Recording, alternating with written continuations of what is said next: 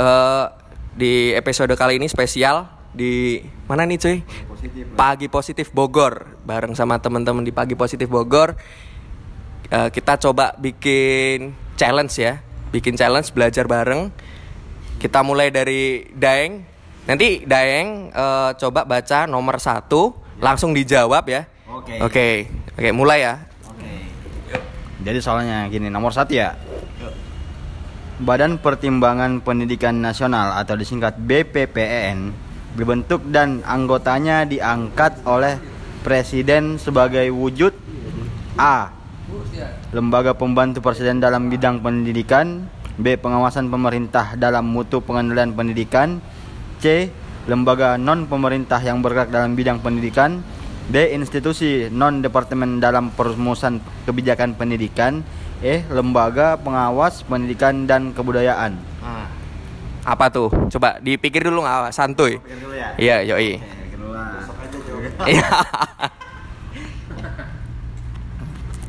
Santuy aja.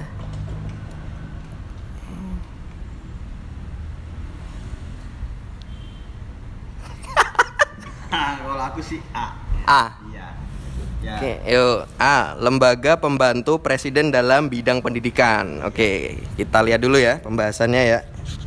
Bentar. Iya. Kalau nggak ada pembahasan saya juga nggak tahu bang. Anjir. Oke.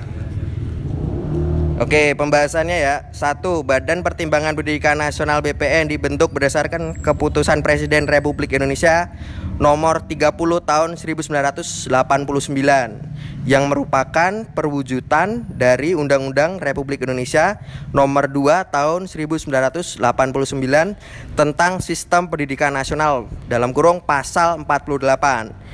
BPPN mempunyai tugas untuk memberikan pendapat, saran, usul, dan nasihat atau pemikiran kepada pemerintah dalam kebijakan penyelenggaraan dan pengelolaan sistem pendidikan nasional. Di samping itu, BPPN mempunyai peranan penting dalam menyalurkan aspirasi masyarakat umum, kepentingan bangsa dan negara berkenaan dengan masalah-masalah pendidikan. Jawabannya A. Betul, mantul. Oke. Kan udah jelas Oke. Itu materi TWK ya. Oke, kita lanjut. Buat Daeng. Kita materi TIU yang gampang aja. TIU. TIU. Nah, oke. Nomor satu. Sinonim. Dibaca. Nomor satu ya? Iya. Eh, nomor satu ini, nomor Oke, ya. Nomor 36. Delirium sama dengan bla bla bla. A. Keterbelakangan mental dengan khayalan. B. Gangguan mental ditandai halusinasi. C. Gangguan mental secara ekspresif. D. Kecerdasan di luar kewajaran. E. Kelainan kejiwaan khusus. Delirium. Eh, kalau aku sih Ntar ya, saya baca dulu lagi ya. Eh. Kayaknya sih eh D sih kecerdasan di luar kewajaran. Eh bukan bukan bukan bukan bukan. Bukan, bentar bentar. bentar, bentar.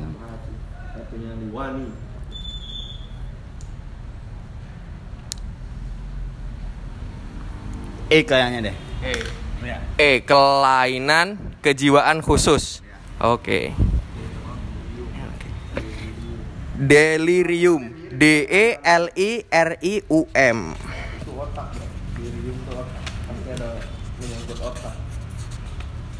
Nomor 36. Delirium merupakan gangguan mental yang ditandai dengan ilusi, halusinasi, ketegangan otak dan kegelisahan fisik. Sinonim dari delirium adalah gangguan mental ditandai dengan halusinasi. B. Nah, kurang tepat, coy. Yo, ih. Hmm. Ih, tetap salah, Bang. Nah, ini, weh. Iya. Oke. Soal tes ke karakteristik pribadi buat Daeng. Nah, nomor 66 dibaca. Oke, nomor 66. Suatu hari saya diberikan tugas kantor yang berat dan memiliki risiko cukup tinggi oleh atasan. Maka saya A. Mengatakan yang sejujurnya kepada atasan B. Meminta atasan untuk memerintahkan teman yang lain untuk bekerja sama dengan saya C. Meminta bantuan pada teman D. Mengerjakan pekerjaan dengan sebaik-baiknya E. Tidak mengerjakan dan membiarkan terbengkalai Nilai dengan poin 5 kira-kira apa? Kalau aku sih A Karena kita harus berkata yang yang jujur ya Harus sopan Mengatakan yang sejujurnya kepada atasan Oke. Kita cek jawabannya. Gue ini mantul.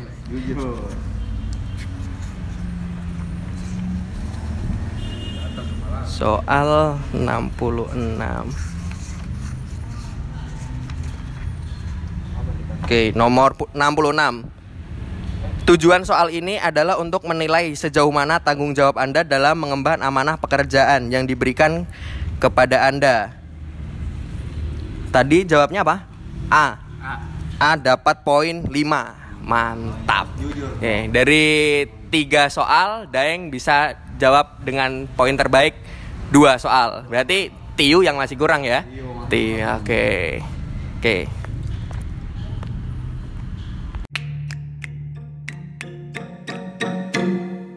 Nah, kali ini dengan Mas Syahwil, nah kita coba belajar ya materi TWK, tes wawasan kebangsaan. Oke Mas, nomor 2 Mas, dicoba Mas. Saya baca ya. Ya.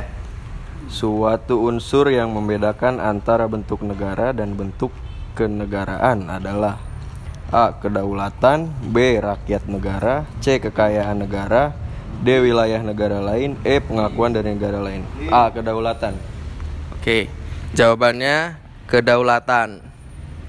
Kita cek jawabannya. Wih, mantap. Tapi salah Nih.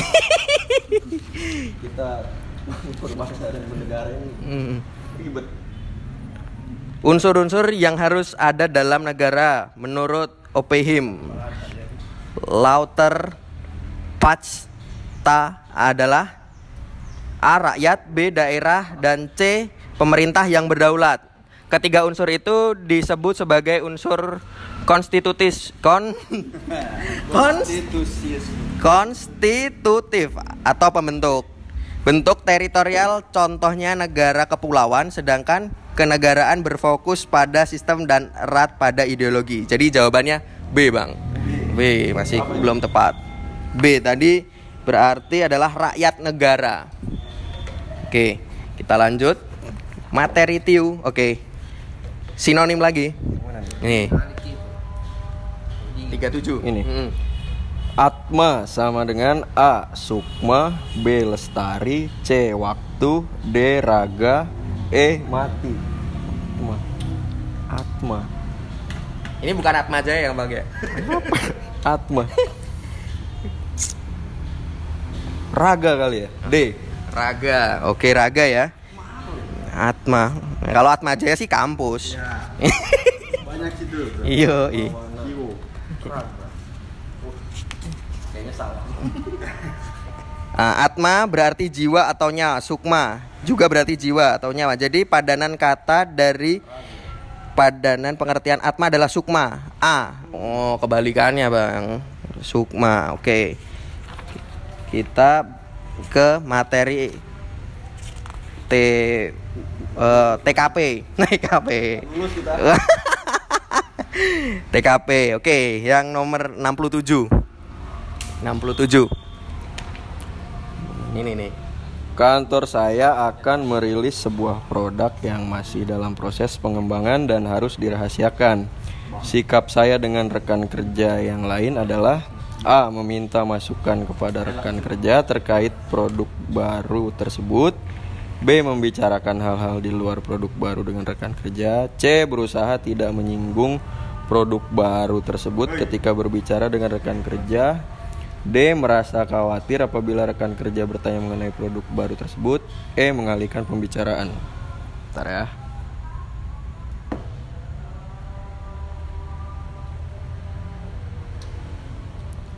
A kali ya A. Jadi A. Meminta masukan kepada rekan kerja terkait produk baru tersebut. Iya iya iya iya. Oke, kita lihat ya. Jawaban A itu dapat poin berapa ya? 67. langsung lulus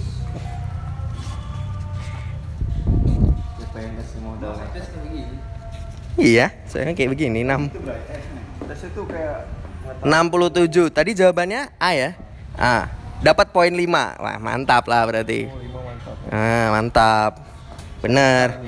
Ya, jadi ti dari tiga soal bisa jawab satu soal. Berarti ya perlu dikembangkan lagi di materi TWK dan TIU. Oke.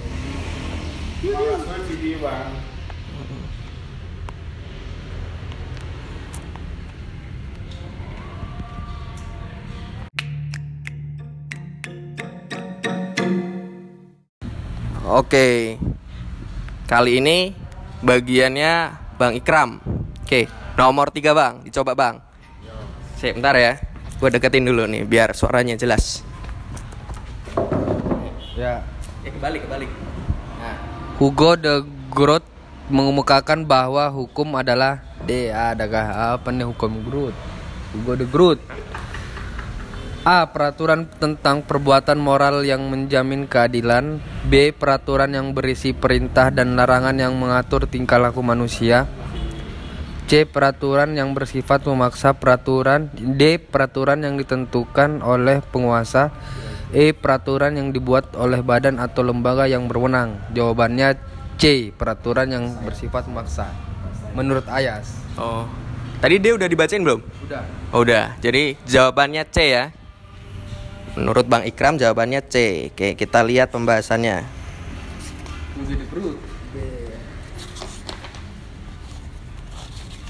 Oke. Nomor tiga. Jawabannya A. Weh, beberapa tokoh yang menyatakan pendapatnya mengenai definisi hukum. Hugo Hugo de Groot merupakan salah satu tokoh yang berpendapat mengenai hukum. Ia mengemukakan bahwa hukum adalah peraturan tentang perbuatan moral yang menjamin keadilan. Jawabannya A. Oke, nggak apa-apa, masih ada kesempatan lain. Ya, kita sekarang materi TIU. Oke, nomor 38. Bayak. Ini apa nih? Itu artinya antonim. Antonim. Ya, antonim. D. Bayak. Mm-mm.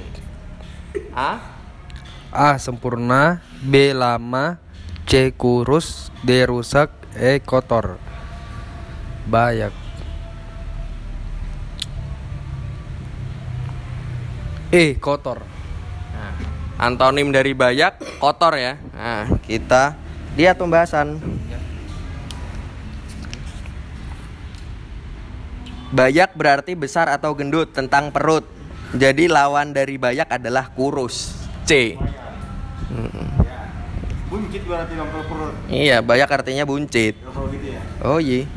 banyak Bahaya memang. balu Santuy. Oke, kita materi TKP nomor eh, 68, Mas. Oke, enggak apa. 68. Ketika terjadi masalah dalam pekerjaan, maka saya akan A bertanggung jawab atas akibat yang ditimbulkan, B tidak menghiraukannya, C mencari apakah ada orang lain yang ikut bersalah, D mungkin ada orang lain yang harusnya bertanggung jawab, E menjelaskan alasan agar dianggap tidak bersalah. Jawaban saya A bertanggung jawab atas akibat yang ditimbulkan. Oke. Poin 5 gini. Yakin ini Bang Ikram ini. Yakin. Nomor 68.